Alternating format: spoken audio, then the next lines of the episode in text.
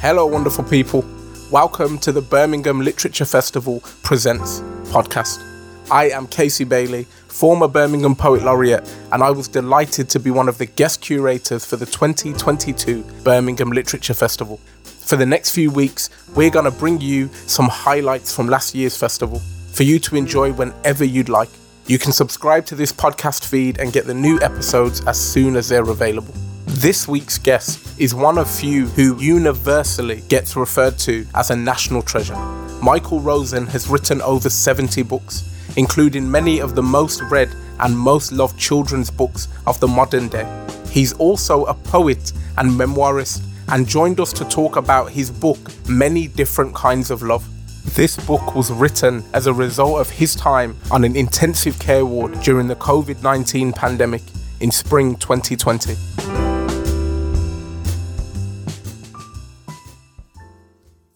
Good evening, everyone, and a very warm welcome to the second day of Birmingham Literature Festival. We're delighted to see you. Thank you so much for joining us. We'd like to say thank you to the Arts Council England for their continued support of Writing West Midlands and the Birmingham Literature Festival. Uh, we'd also like to say thank you to Birmingham Rep for their support. My name's Sarah Mullen and I run the bookshop on the Green, and over the last few years I've had the privilege of working with Michael Rosen uh, through my work with Bourneville Bookfest, and Michael has inspired hundreds of thousands of children across the West Midlands with the outreach work that we've done through the power of poetry.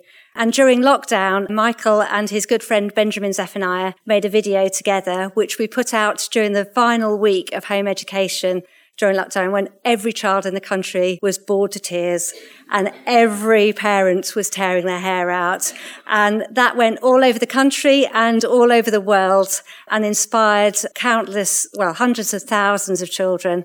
So Michael Rosen's very special to us, and I'm sure, like me, when you heard the news of his illness, you your heart went out to him and his family. And he's here tonight to tell that story. So will you please join me in welcoming to the stage Michael Rosen. Lovely.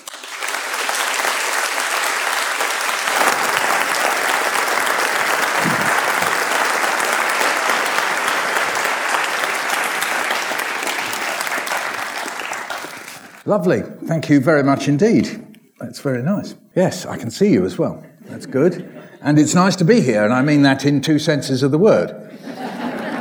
Yeah, think about that. Yes, that's right. Well, what I've done is I've done a kind of... Um, I've filleted the book and uh, something else I've written since, and I'm going to read you bits of that, and then maybe we've got time to have a, a, a bit of a talk afterwards. So you'll see it's very kind of fragmentary and episodic.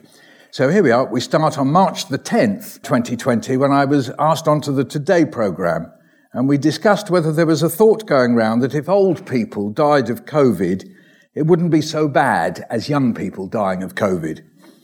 A woman with me said, well, if anyone goes, let it be me, not my grandson. I thought, oh, is Mister Death still doing the rounds then? I thought we didn't believe in him anymore.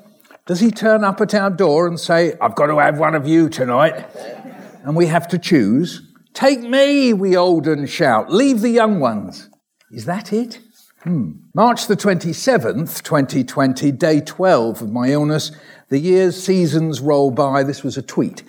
In a night. Sweats, freezes, sweats, freezes. I wondered whose mouth I had. I didn't remember it as made of sandpaper. Water is as good as ever. In March twenty twenty, you couldn't see a doctor, you couldn't go to A and E, you couldn't get tested. All you could do was ring a paramedic. I rang a paramedic. He told me to breathe down the phone. He listened. He asked me if I felt worse than yesterday. I said no. He said I was okay. In the spare room at home, I say to Emma, it feels like... Emma's my wife. It feels like I can't get enough air. There isn't enough air. I can't catch up, I say.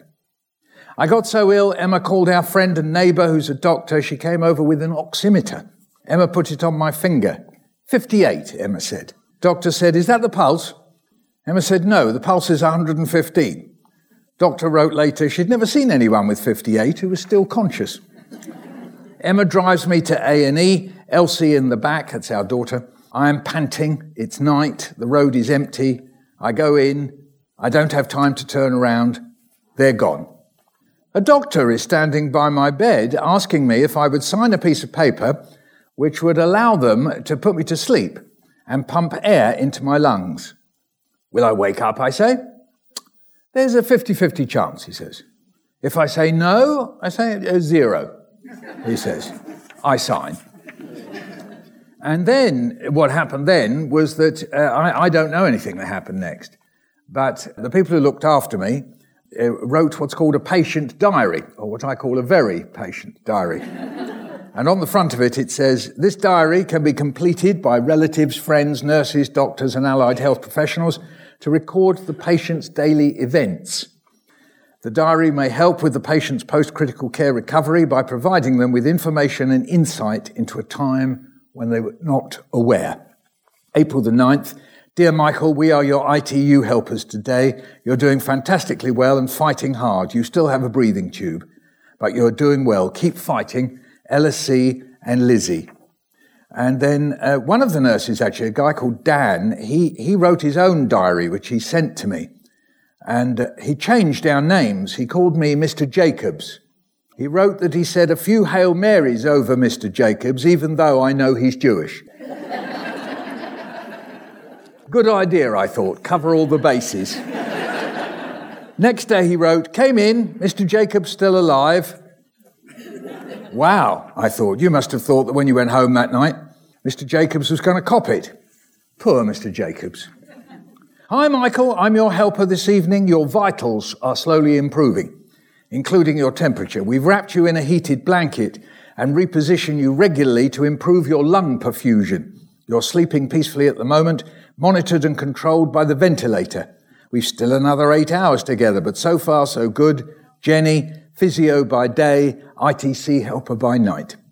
April the fourteenth. Dear Michael, you required a ventilator to take over your breathing due to your further deterioration. The I C U team had to prone you, meaning you had to lie on your belly to help improve your oxygenation. This procedure required seven people to reposition you safely. We're hoping to see you improving every day. Take one day at a time. You'll get there soon. All the best, Michael. Margie, I C U nurse. April seventeenth. Dear Michael, my name is Beth and I've been the house. I've been the nurse looking after you overnight. I normally work at Great Ormond Street Hospital looking after children, but have been moved here to help look after adults. I call you guys big children. You've done really well overnight. You're starting to move little bits, which is excellent. Hope you continue this great progress. You've got this. Looking forward to meeting you when you wake up.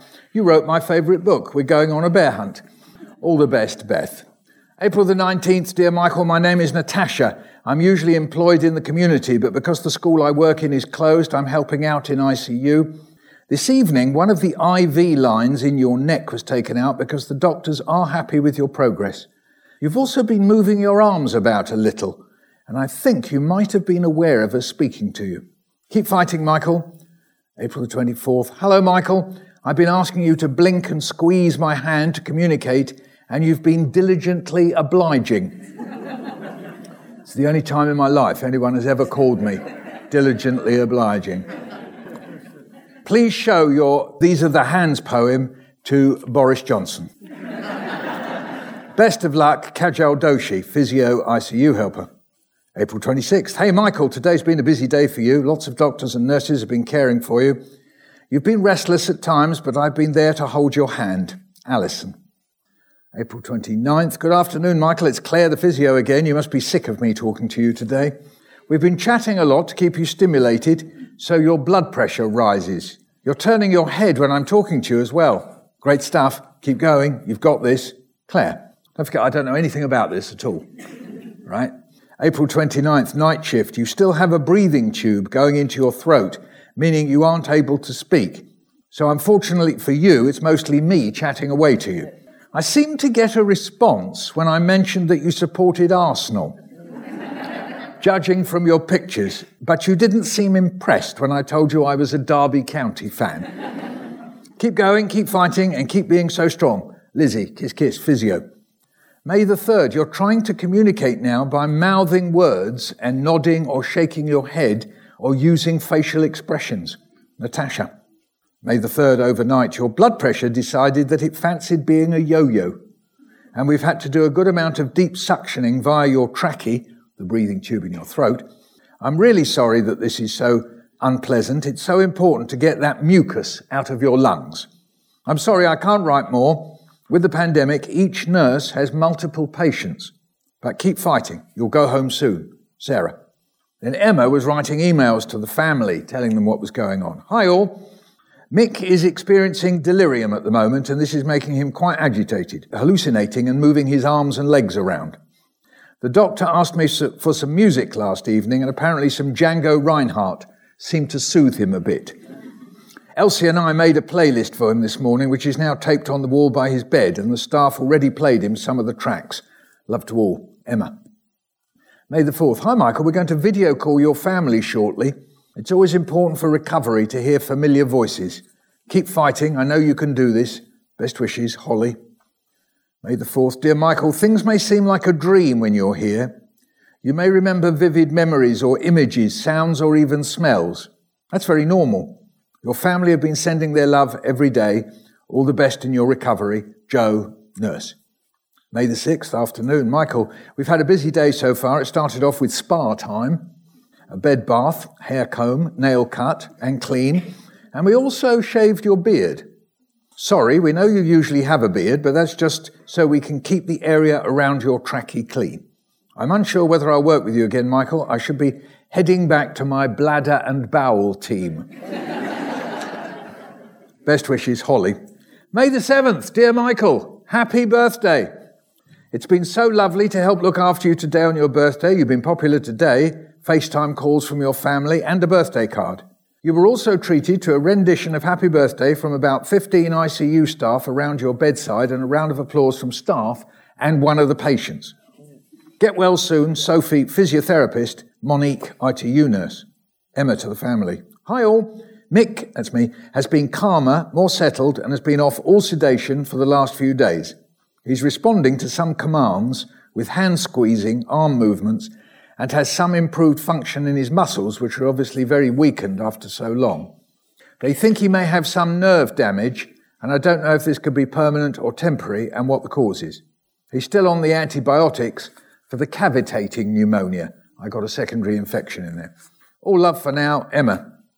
May the fifteenth, night shift. Hi Michael, I originally admitted you to the intensive care unit forty days ago. Well, what a roller coaster you've been on since then. And you're still here to tell the tale. I've, this should be read in an Irish accent, by the way. I've read your birthday cards and messages to you tonight and continually remind you where you are, which seems to help when you start to get a bit agitated. Get well soon, Carmen. May the sixteenth. Dear Michael, it's Natasha again. Although you can't voice yet because of the cuffed tracheostomy tube, you've been able to indicate yes or no, and with your combination of guesswork and your expressive non-verbal communication skills, you're able to ask some questions and make comments. There have been moments when you've been distressed and needed lots of reassurance. This is completely understandable. Being in I T U under the current circumstances can be incredibly disorienting and traumatic. I wish you safely home soon, Natasha. Emma to the family, May the seventeenth. At short notice today, the hospital allowed me to visit Mick. That's actually basically because even though they'd taken me off the sedation, I hadn't woken up, so they were getting worried. They wheeled his bed out onto the fourth floor, where there's a great view of London. She likes London. So I could sit with him. I played him all the little messages you recorded for him, and he definitely responded to them. He's now also had a negative COVID test. Bloody hurrah. All love, Emma. Hi, Michael. You've been trying to tell us a few things, but we haven't been able to understand. And that's been very frustrating for you, but you've told us you're comfortable and you've stayed positive in spite of it all. Keep fighting. It'll be worth it. Dan, S L T, that's uh, speech and language therapist. May the nineteenth, day forty-three. Please be patient with yourself, slowly but surely. I can't blame you that you really wanted to go home. Hospital can be quite boring at times. Not that I knew about it. May you continue to touch and inspire every human being you will encounter. God bless. Your nurse, Wincy. May the twenty-first. Dear Michael, talking to you this evening, you're expressing you've had to Relearn many things as you recover from your illness. This is true, but remember to give yourself the time to do this. You'll get stronger day by day. Be patient if you can. We will help you as you continue on your journey of recovery. So pleased to be able to talk with you, hear your voice. Best wishes, Louisa. And then Emma on the twenty-second wrote, I'm very happy to say that Michael is moving out of I C U tonight. He's talking, still confused, delirium at times, and he's trying to piece it all together, obviously, but slowly becoming more Mick-like. I'm going to the hospital in a bit to deliver him some comfy bedclothes, a soft blanket, toiletries. He will have been in hospital eight weeks tomorrow, spent forty-seven days in I C U. Looking forward to a glass of wine later. Love to all, Emma. So I came out of the I C U then, uh, and they put me in a geriatric ward. We'll come and find that. That's not funny. I don't know why you laughed at that. The consultant said, we didn't know if you were brain dead or not, Michael. I said, you didn't tell me that at the time. He said, well, there wasn't any point. We thought you were brain dead. One fragment drifts towards me. A nurse stands by my bed and says, you're on puree. It says, cottage pie. She feeds me pureed cottage pie with a spoon. It tastes fantastic. I love it. I say, thank you for the cottage pie and thank you for feeding me. After I was in a coma, they put me in a geriatric ward. I suppose they thought I might be terminal. One nurse must have thought I was a bit sprightly. She said, what are you in here for? I said, I don't know. And if I don't know and you don't know, well, then we're both in trouble, aren't we? Yeah. In the geriatric ward, I looked down to the bottom of the bed at my big toes. The nails had come off and there was just dried blood. That's what's happening with COVID, they said. Sticky blood fills the capillaries, they burst, and bits of the toes die, like frostbite. One night in the geriatric ward, I lay in bed trying to remember my shoes. I don't know what shoes I've got. I don't know what shoes I've got at home. I could remember my Crocs. I couldn't remember what shoes I had at home. I didn't tell Emma that because I felt ashamed. I lay on my back and made up a story in my head about a cat who longs to have pasta. He can't have pasta because his owners go away and forget to tell the boy looking after the cat that it loves pasta. I wrote the story. It's called Rigatoni the Pasta Cat.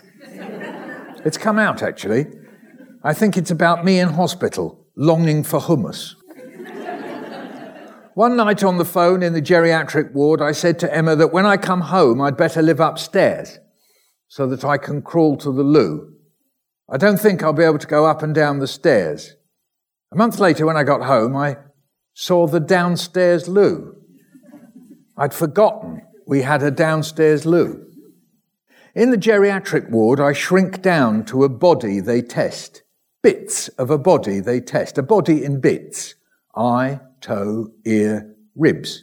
Ribs, tongue, tailbone, eye, toe, ear, ribs. Skin, lips, ribs, eye. That's what I am, a body in bits. After the coma, four people came to my bed and lifted me up so that I could stand. I shook all over. I looked down and saw my legs. They were my father's legs when he was dying. You sat with me, you washed me, you cleaned me, you shaved me, you held my hand, you woke me up to stop my blood pressure going down, you sang to me, you talked to Emma, you played me her playlist, you wrote to me in the patient diary, you told me to keep fighting. It's the sort of thing we do for our children as parents. But you're not my parents. A therapist came to my bed and said, you had a tracheostomy, so you have to be careful about what you eat. You can't eat raisins, she said. But some days that's all I eat, I said. I tell children in schools, my name is Michael Rosen. You can't eat raisins anymore, she said. A psychologist came, he said, we filled you up with mind-changing drugs. You may have frightening hallucinations. I said, I dream I'm at a German Christmas party. I can't move. They throw berries in the air and they explode.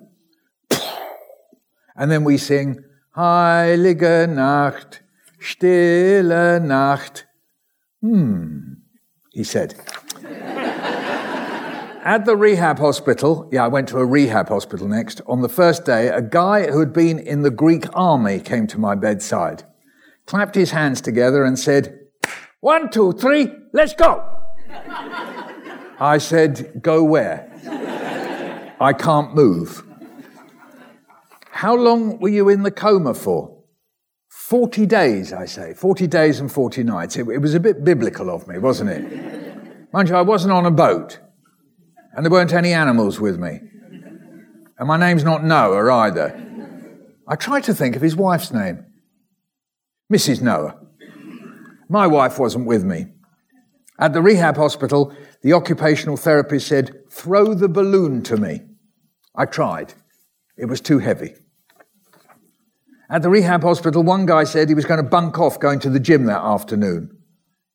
I lay in bed wondering what he was bunking off from. Was he bunking off from himself?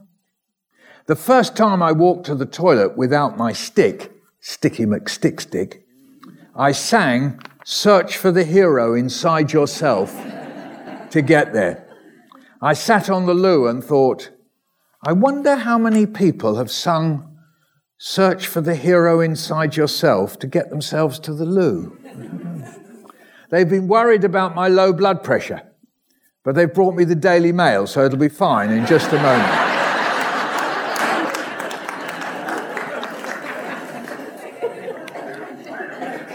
The consultant said, you've got three blood clots in your pulmonary artery. Should I worry, I said. He said, you'll probably digest them. I thought of clots like scabs. On camping holidays, me and my friend Mark used to eat our scabs. Maybe it'll be something like that, yeah. I learned to walk when I was one. I learned to walk when I was seventeen after a car accident. I'm learning to walk again. Now I'm seventy-four. Three times. Seems a bit excessive. When I went to the rehab hospital, I couldn't stand up. I couldn't walk. The physiotherapist and occupational therapist told me they would get me walking in three weeks. I didn't believe them. They were right, I was wrong. They taught me how to walk again. When I got home, there was a letter from the hospital for me. It said that while I was in intensive care, there was an outbreak of Klebsiella, cavitating pneumonia. Bits of my lungs cavitated. I imagined something in my lungs making caves. Hmm. The eye doctor said, why have you still got your tracheostomy dressing on? I said, there's a hole. He said, I'll find you someone. A woman took me away. She looked in the hole. You're granulating, she said. This'll hurt. It's silver. Later, the hole closed. She's in cosmetics, the eye doctor said. When I came out of hospital, I forgot the names of Tom Cruise, George Clooney, and Meryl Streep. I had famous Hollywood film stars forgetting syndrome.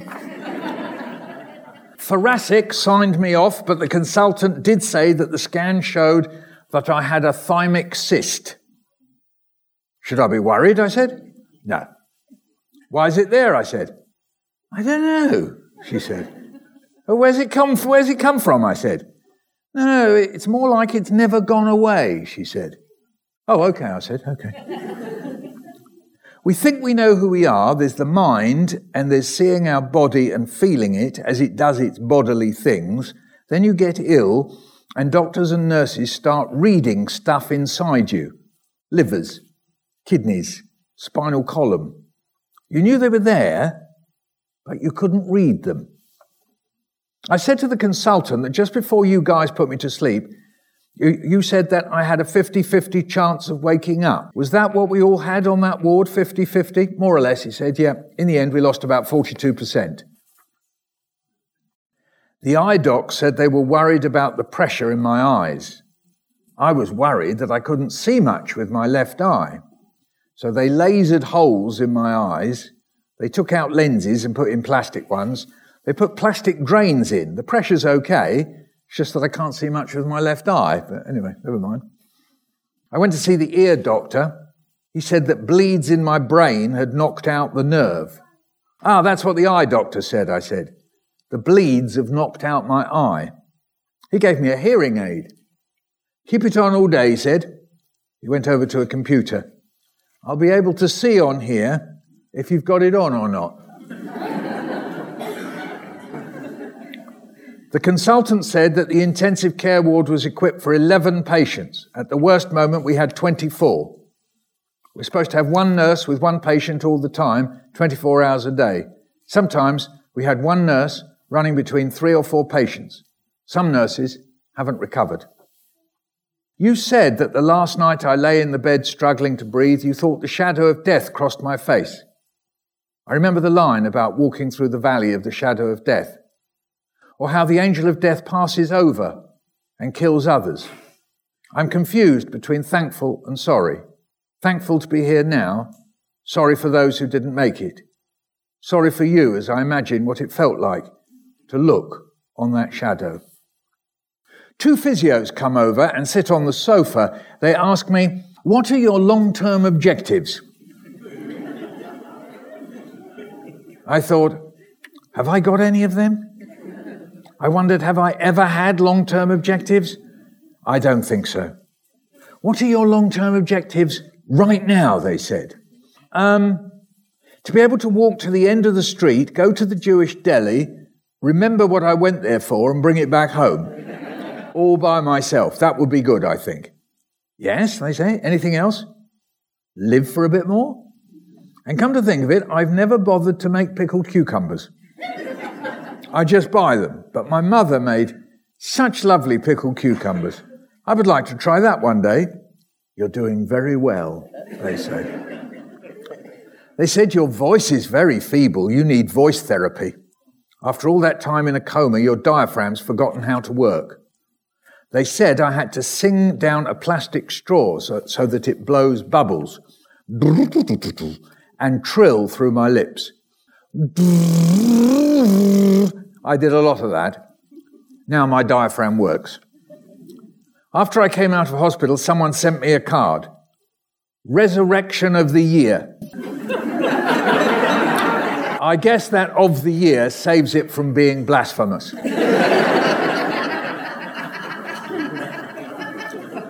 You get used to the body you've got, you know it. You may not have words for it, but you have pictures of bits of it and how the bits move. Body says, hi, I'm your back, this is how I bend. Hi, I'm your mouth, this is what your teeth feel like. Hi, I'm your legs, this is how you walk. It's your body in your mind. Then a big thing happens and your body changes. You've got a new body, new body bits, and your mind struggles to know it. To start off with, it doesn't want to. You don't want to know your new body. You want your new body to go away. Then suddenly, or sorry, then slowly, you start to find out ways to get to know it. You can try not to, though. It won't make any difference. It'll still be there saying, hi, I'm your new body. It doesn't walk away. It's always with you. You have to get on together. That was a first run at that. When the doctor said that I had a fifty-fifty chance of waking up, I remember thinking, hey, actually that's not so bad. fifty-fifty is quite good. Now I think fifty-fifty is not so good. People say to me, do you remember anything about being in the coma? I say, nope, nothing. I don't remember anything of the coma or waking up or the first days after that. Then it gets complicated. I remember times when I thought I knew what was going on, but now I know that I didn't know what was going on. My father said, so long as you got your health and strength, you should worry. He said, you should worry ironically, so it sounds like you've got nothing to worry about. I didn't have my health and strength. Then I did. I should be so lucky. Now I sound like Kylie Minogue. When my father and my brother teased me, my mother would say, leave him alone. He's tired. They learnt it. First they'd tease me. And then before Mum could say it, they would say, leave him alone. He's tired. It could be on my gravestone. Leave him alone. He's tired. When people meet me, they say, you're alive. And I say, are you sure? I've discovered that some people think that over seventies are dispensable. Or more, if we die, there's more chance that they'll be saved. I walk into walls. The edge of the table is nearer than I think it is. I pour, but miss the cup. I miss the bottom step. You call from the living room, and I go and look for you in the bathroom. The cats aren't stuck in the cupboard. They're stuck in the loo. I hold banisters. My grown-up sons come over and take the dad for a walk. I don't have a lead. I don't run off. And I don't sniff other dads. The consultant said that at the beginning there wasn't enough P P E. One time the P P E that came in was second-hand. One piece came out of the packing with blood on. It says on the side of the bottle of eye drops that the drops might stain my eye. It does stain my eye. I look in the mirror. There's a circle of red skin, and I wonder who's been punching me in the eye. On March the thirteenth, twenty twenty, just about when I caught COVID, there was a lot of talk in the media about herd immunity. What were they thinking of? That it was going to be okay that hundreds of thousands of people were going to have to die? Later they said they never did think that. The sixty-six-year-old journalist said to me, yes, we know you were ill, Michael, but you're seventy-four. But? That but's doing a lot of heavy lifting. What's but about being seventy-four? Are my days less valid than her days? If I'd copped it, would have that been more okay than if she had copped it? With the echocardiogram, I heard bubbles and beats and volcanic mud plopping. As the probe slid over my chest, some bubbles got louder, others quieter. At the end, the man said that my left ventricular fraction was good. I felt proud of my left ventricle. At the brain hospital, they did a cognitive functioning test on me.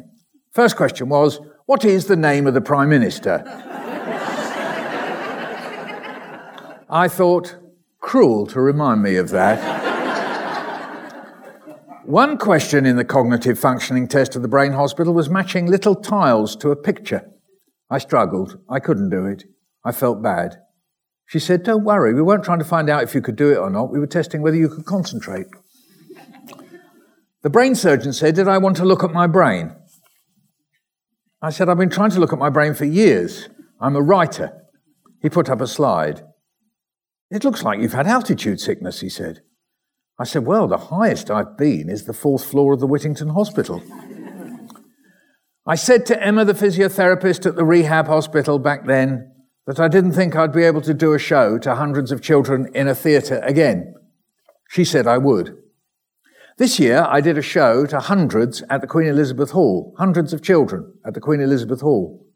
A woman with her kids asked me to sign a book. It's me, she said. It was Emma, the physiotherapist. There we are. I'll finish there. All right. I could read These Are the Hands to you, but uh, we'll save that if you've uh, got a copy of the book. I forgot to bring a copy down with me. Uh, but so maybe we could uh, move to questions. If any of you would like to ask questions, Uh, then we could do that. So that's a sort of digest of These Are the Hands. And then I have a new book coming out in February called Getting Better. It was called Getting Better on the front page, getting on the on the cover, Getting Better, Michael Rosen. I said, why don't you switch that round? Then it says, Michael Rosen, Getting Better. Yeah, very good, very good. Anyway, uh, so that comes out in February. So I've sort of compressed bits from, from that and uh, uh, from the book, from the two books. Yes, okay. Thank you, Michael. Thank you. I'm, I'm Abigail, and it's my pleasure to be able to say thank you to Michael, and I'm sure you're going to be joining me in saying a massive thank you for sharing that story with us and so many stories within it. Thank you.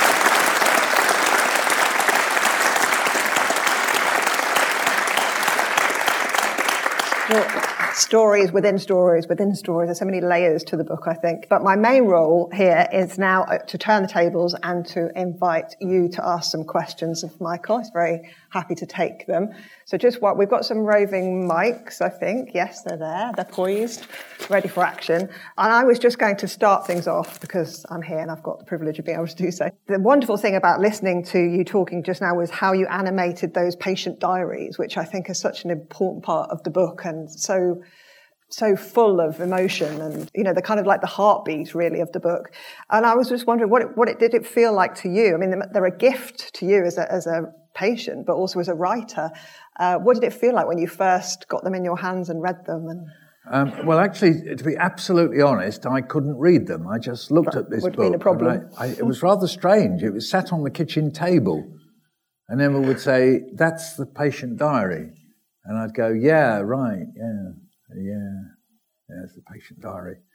And it, it didn't know. It's, it's just a little kind of like what I call a Woolworths exercise book. I know Woolworths doesn't exist anymore, but you know what I mean. I'd say Ryman's now. So anyway. Um, So I didn't open it, and then Emma said, it was Emma actually who said, it would be really good, this book you're doing, Michael, not just you blathering on. Why don't you have um, the the patient diary? I said, well, I haven't read it. She said, well, why don't you read it? And I went, yeah, right. And then, so she suggested that to the editor. The editor said, what a great idea. So photocopied it and sent it to them. And uh, she said, well, have you chosen the bits? I said, no, no, I thought it'd be a good idea if you did. So I still hadn't read it. And um, I think, actually, I hadn't read it until the book came out. Wow. Wow. Amazing. And, yeah, it's it's difficult, some bits of it. Yeah. I mean, I, I don't know why. I mean, I, you know, I mean, medicine's very interesting. I mean, you are just an organism. You know, you're just there as an organism. And I fully understand that. I mean, I had a sort of abortive medical training myself. So I just kind of think they just did all they did professionally and beyond. But I don't know why it why it sort of troubles me, really, but mm. it, it does. So I haven't quite figured that out yet. Mm. They did. Some people get a form of post-traumatic stress disorder. They get they get that when the, when the, I've made light of it, but when the when I was asked, did I have you know traumatic? Did I, was I hallucinating and so on? The reason why they come around is that quite a few people do, because quite literally, when he said mind-changing drugs, it is. I mean, you are jammed up to your eyeballs with opiates. And also with paralysing drugs because of this tube that's stuck down your throat. So when they take you off that stuff, then you are like, you know, we hear about, I don't know, rock stars or something coming off it, and people just go up the wall and start thinking that the clock on the wall is about to eat them and things like that, you know, these terrible nightmares. And all I had were these kind of funky, trippy dreams about German Christmas parties. And one that I haven't said there, I kept... I, I told myself a Christmas carol, right? I told myself in my dream, and then had this great idea to rewrite it. And I've got this memory of me sitting there rewriting it, but then getting upset that I couldn't remember the rewrite. It's all within the dream. So I'm going, oh, I rewrote it, and it was really good. It's a bloke with a dark floppy moustache in it. Anyway, that's about as traumatic as it got, whereas... Some poor people, I mean, quite seriously, maybe there's some people in the room now, you know, and I don't mean to make light of it, that it, it is utterly traumatic. And because it's in a sort of netherland where you don't know whether you were asleep or awake, this kind of netherland between conscious and unconscious, the other way around, unconscious and conscious, it can come back to you as sort of nightmarish things in the middle of the night. And so people have told me, because I've attended some uh, seminars and so on, and it's been very disturbing for them. Thank you. Right. Okay, now I will do my proper job, which is to invite you to ask questions. So, should we have hands for questions? Let's see, there's one there and one there. Should we do two at once? Is that all right with you, Michael? Uh, yeah, no, no, as they come. Yeah, perfect. That's right. Thank you. I'm now, of course, a world expert on yeah. intensive care. You know. Yeah. Have your experiences altered or reinforced any of your views on anything? Well, first of all, the N H S. I mean, I'm a socialist, and the N H S, in spite of the fact that Theresa Coffey said that it was invented by a Tory, um, uh, it's not the story my parents told. In fact, I looked it up just there, right bang in the middle of Wikipedia. The first idea of a state-run health service came from the Socialist Medical Association, a, a Labour Party or T U C uh, Congress in about nineteen thirty-eight. So I don't know what she was talking about there. But anyway, I mean... I, When I say kind of reinforced my belief in the N H S and the idea that we can run things in in a state sort of way, albeit with local control of one sort or another, local democratic control, um, I mean, it, it didn't just reinforce it. I mean, it put me in love with it. I mean, the kind of treatment I had and the kind of people, I've met some of them since. So I've met Monique and I've met Margie and I met Carmen on the telly. And I met Beth at the Good Morning Britain studio. So some of those nurses. Uh, I've met Joe. Yeah, I've met Joe. Uh, I say one or two others. And, of course, my friend, the consultant, um, dear Hugh. And um, they're just incredible people. I mean, it, but they don't know they are, and they, they don't think they are. But that it's very hard to describe. It, it's such an incredible act of what we think is important, looking after each other from the cradle to the grave, as I think it was put in nineteen forty-eight. And there's no higher calling, really. And so I suppose it, it's reinforced that and, and supported that. And I take an active part in things like Enough is Enough rallies and um, so on, and meet nurses. In fact, I've I've, I've got a new job, actually. Uh, the people who work in the health service uh, asked me to come and tell them what it was like in intensive care. And I said, I don't know.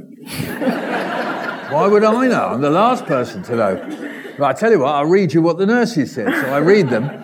So the uh, Royal College of Nurses annual conference asked me. So that's what I just read them, the diaries.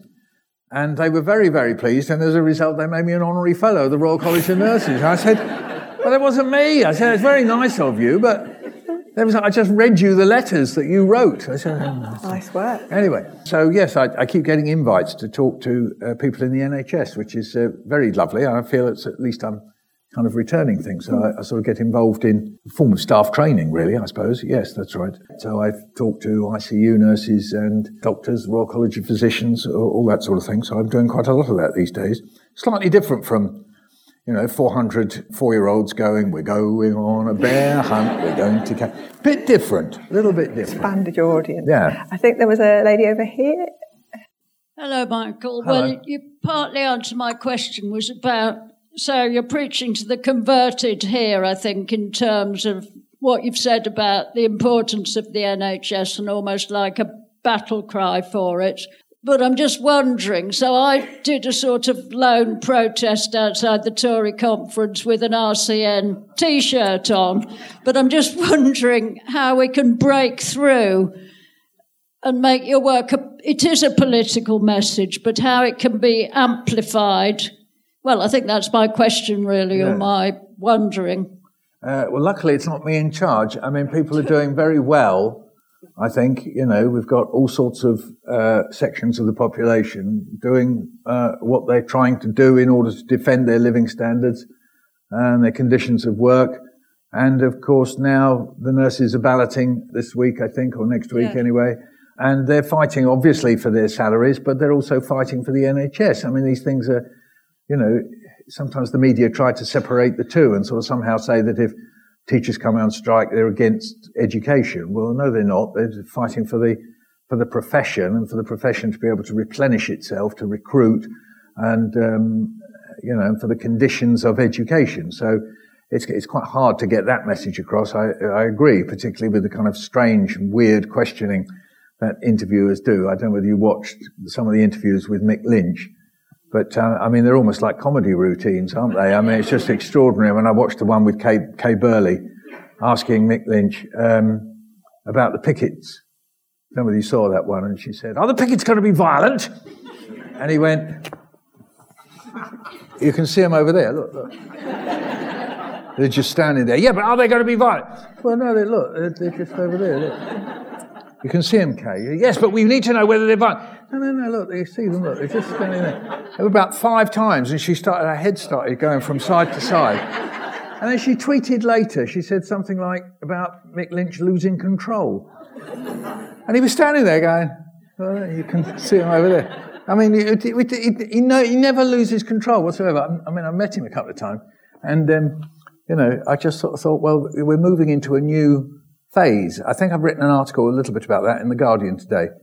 Anyway, I've sort of suggested that uh, while we've been focusing on these conferences, there's another great big wheel of politics which is just about to happen, which is much bigger than, well, indeed, whether Theresa Coffey says the N H S was invented by Tories or not, or um, how Liz got on. Um, so anyway, you can have a look at that online as uh, my comments. I've, in fact, talking of A Christmas Carol, it's actually, I'm reading uh, the Tory Party conference through the prism of A Christmas Carol. There we are. It all comes together. Um, so please do look online uh, or buy a copy even of The Guardian. Uh, yes, that's right. So it's in today's Guardian. Yeah, very you. timely. Thank you. Right. Uh, Oh my goodness, all hands, all hands all at once. There's a young man right here who I think would like to ask a question, and a gentleman behind him, and then we'll we'll try and take some more. One, are those the shoes that you couldn't remember? And also, do you still have Sticky McStick Stick? I'll come to Sticky McStick Stick in a minute, just hang on. Um, yeah, these are the shoes that I couldn't remember. I tend not to buy shoes very often. And um, I did, these are the ones, the very ones. I'm glad you spotted that. Yeah, I lay in bed and all I could, I have um, these Crocs that I had in my, by the side of my bed. Not that I was going to get up because I couldn't, but anyway, I had the Crocs and all I could think of, what, what are my shoes like? So yes, these are they, my friend. Yes, indeed. And um, what was your Sticky McStick Stick question? Um, do you still have Sticky McStick Stick? Of course. Are you crazy? Sticky McStickstick is by the front door, should I ever need him.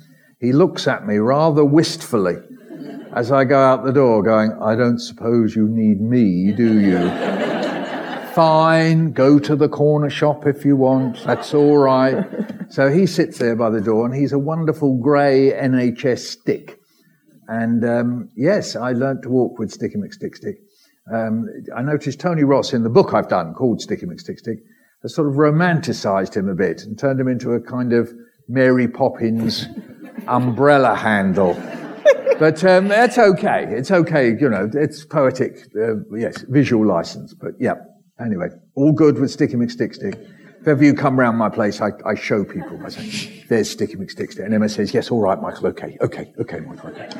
Actually, I also have another one because one of my friends was a bit upset that I only had a Sticky McStickstick and thought I ought to have an Arsenal stick. And so he sent it to me and said he's called Gooner McStick Stick. For those of you who don't know, Gooner is um, the nickname for Arsenal fans. So I also have Gooner McStick Stick. So there's a bit of rivalry by the front door where they sit there going, no, me, me, me, you don't know me, take me. And I go, no, quiet, boys, quiet, quiet, quiet, quiet, shh. And then just for Gooner McStick Stick, I go, ooh, two, ooh, to be, ooh, to be, uh, Gooner. And then he's okay. He's okay. Great question, thank you. I can see a temptation to follow up, but We're Going On a Bear Hunt.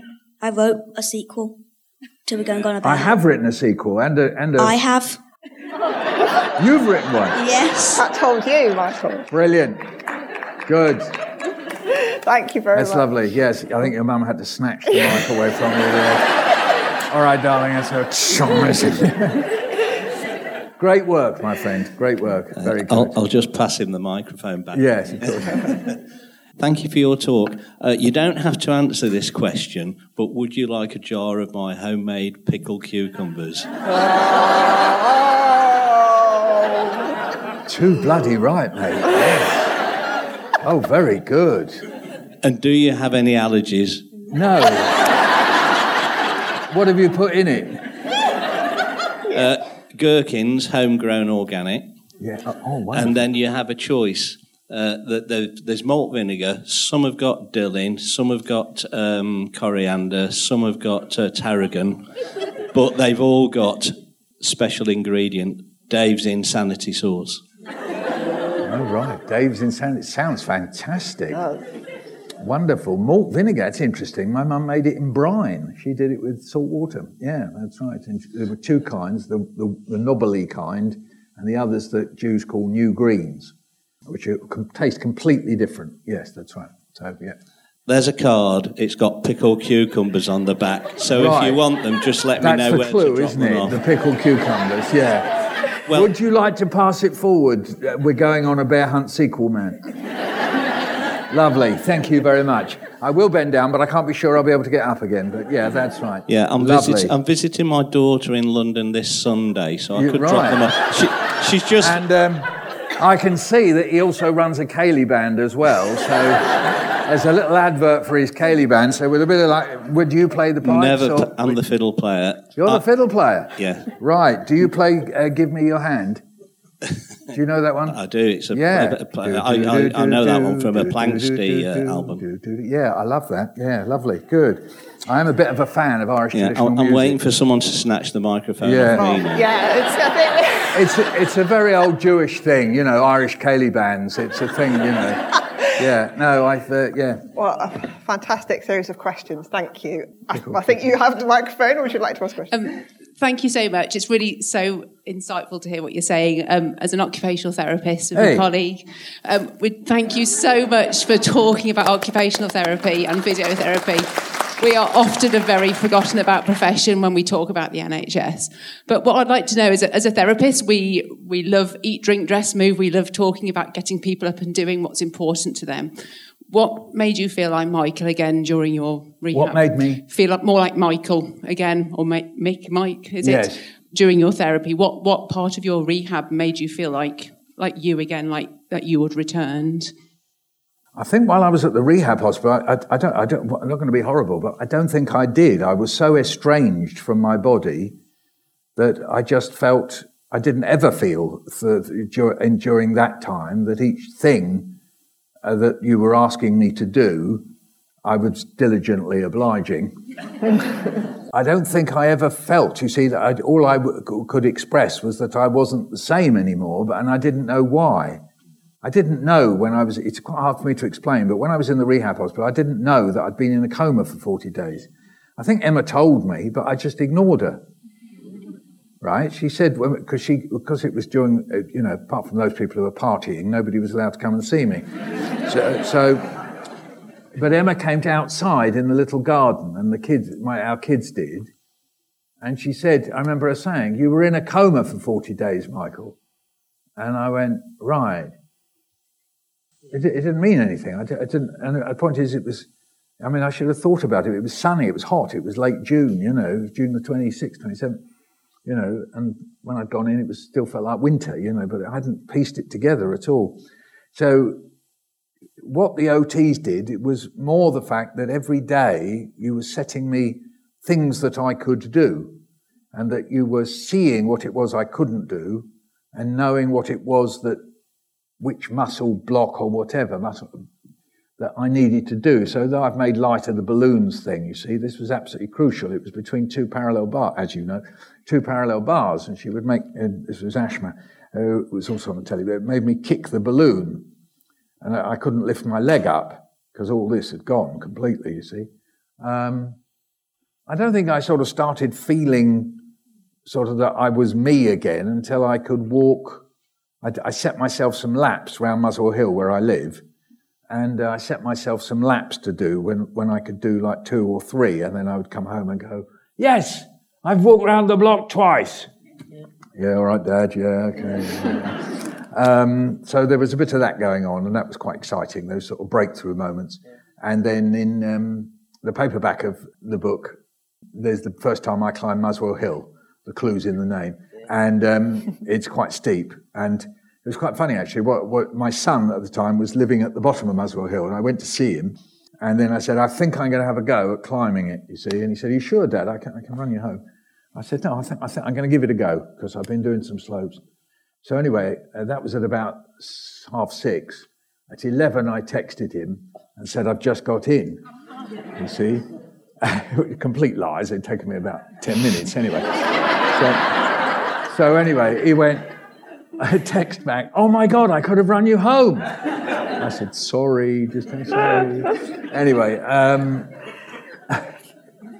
we do that sort of thing to each other. But anyway, yeah, I thought you'd think, you know, it was funny, but he didn't. He just, poor old Joey. Anyway, yeah, so um, I think it was sort of moments like that rather than actually inside. Because, I mean, when I came out of rehab, I think I could walk probably, yeah, about the length of the stage. That was the furthest I could walk. So it felt very strange that I was that kind of a person. So the breakthrough didn't happen then. But the point was, as I often say, you helped me to help myself. It's very different from that. You've got medicine that cures you of stuff or tries to. And then therapy, this kind of therapy of, of physios and O Ts, it's helping you help yourself. They can't do it. They can't, they can't. They're not making you move your arm. If they move your arm, it's not you doing it. So everything you've got to learn how to do. So it's actually what your mind does. And whether you're prepared, if they say, you know, do that twenty times, then do it.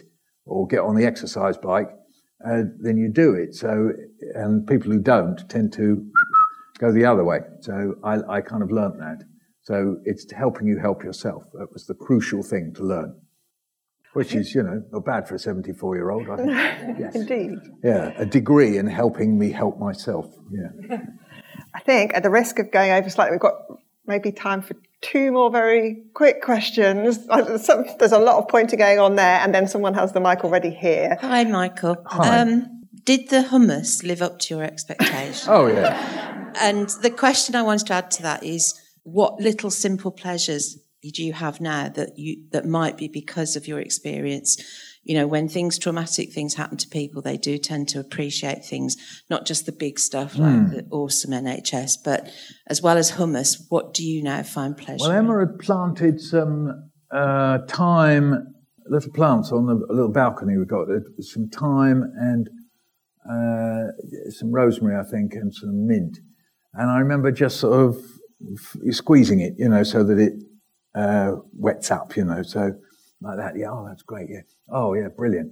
And so um, I think that was that was a sort of breakthrough moment, really, because uh, obviously, you know, hospitals don't they smell like hospitals, um, which is you know fine. But um, I think that was that was one thing. And uh, raisins, yes, I've, I've I have taken zero notice of the speech and language therapist, and um, I do eat raisins all the time, particularly chopped up with bananas, raisins and bananas. It's one of my favourites. Yeah. Very so nice. uh, yes. Somebody at the back, yes, that over there, please. And I think we'll have to make that the last question, I'm afraid. What made you want to become an author? What made me want to become a dolphin? What made you want to become an author? An author? Right. I think it was probably my mum and dad. My mum and dad and my brother, they, they all love books. And so I'm the sort of youngest on the line there. My mum and dad used to, they were both teachers. Think about that. You know, you come in from school and they say, what did you do in school today? And they meant it.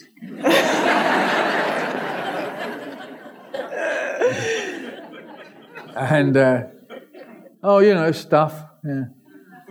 What sort of stuff? Uh, kind of history stuff. History! That's really interesting. What sort of history? I don't know. Just sort of history. History, uh, Chartists. Chartists! They're really interesting. What have you got to do with the Chartists? I don't know. Um, it's an essay, I think it's called, uh, uh, Why Did Chartism Fail? Fail? Chartism didn't fail. Just come over here, I've got a book for it. You see here, Why Chartism Didn't Fail, for Michael to help him with his essays. Um, so that's what it was like. Um, but my mum and dad loved poetry and stories and plays and uh, Shakespeare and all that sort of thing. And my mum, she was quite intriguing, really. She's quite mysterious, you know. She, she'd be suddenly... She loved knitting. She loved knitting, my mum. She knitted loads and loads of stuff for me. She'd sit there knitting, and suddenly she'd look up and go, tread softly, because you tread on my dreams.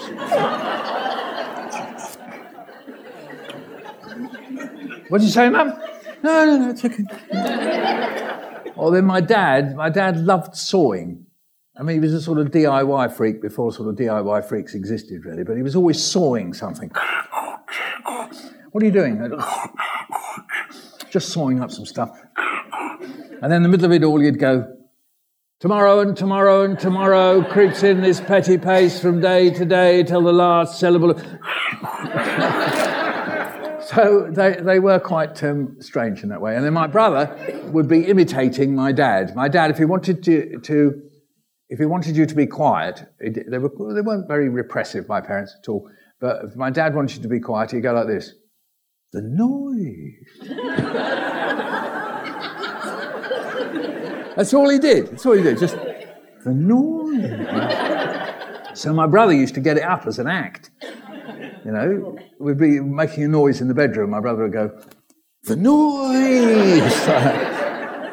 So, like, if it was breakfast, you know, and we made, maybe me and my brother making a bit of noise at breakfast or something, you see, and the old man behind the paper was bring the paper down, just about to go, the noise. Like, my brother would be on the other side of the table going, the noise. Like, my dad would be left there with his hand in midair going, the. The noise. Like, anyway, yeah. So uh, I didn't realise that you could write down this stuff, but that was because my brother started doing it all. So I kind of learnt it from my brother, really, that you could write down these things. But um, he didn't do it. He did, I mean, he instead of going into cabaret, he became um, a paleontologist. Or a fossil, as I say. Yeah, my brother became a fossil. He doesn't think that's funny, so I, I, uh, I better not say that. Yeah. Oh, um, well, yeah, yeah, I better I, I fear, Yes, I fear we should draw to a close, but we have a lot to thank your parents for, I think, Michael. Yes. While you while you were accepting business cards, I believe somebody put that book on the desk with a hope that you might read. Yes, and the editor of it is the doctor who came round with the oximeter, who saved um, my life.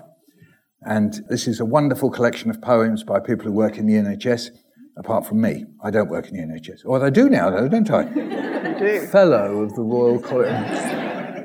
These are the hands that touch us first. Feel your head, find the pulse, and make your bed. These are the hands that tap your back, test the skin, hold your arm, wheel the bin, change the bulb, fix the drip, pour the jug, replace your hip.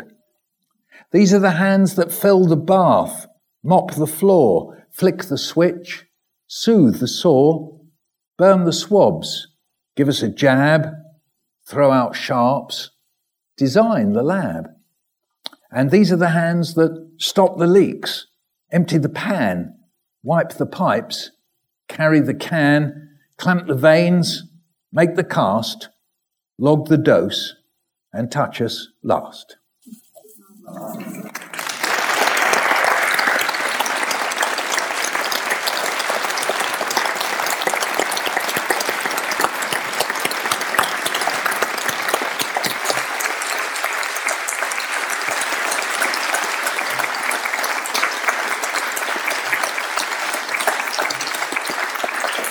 Thank you. Thank you. I'm going to make that into a film. I'm going to do that like I do my poems on my website. I'm just going to do do them and read them straight to camera in um, the first week in December. So that will go up on my website fairly soon. Thank you. We look forward to that. Thank you very, very much again, Michael. It's a privilege and a pleasure to hear you tonight. Thank and you. Thank you to thank you, you all for your questions and taking time.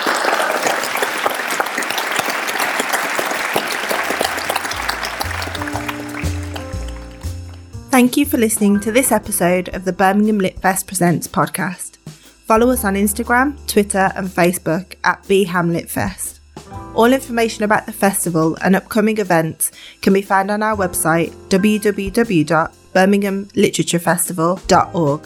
The Birmingham Lit Fest Presents podcast is produced by eleven C and Birmingham Podcast Studios for Writing West Midlands.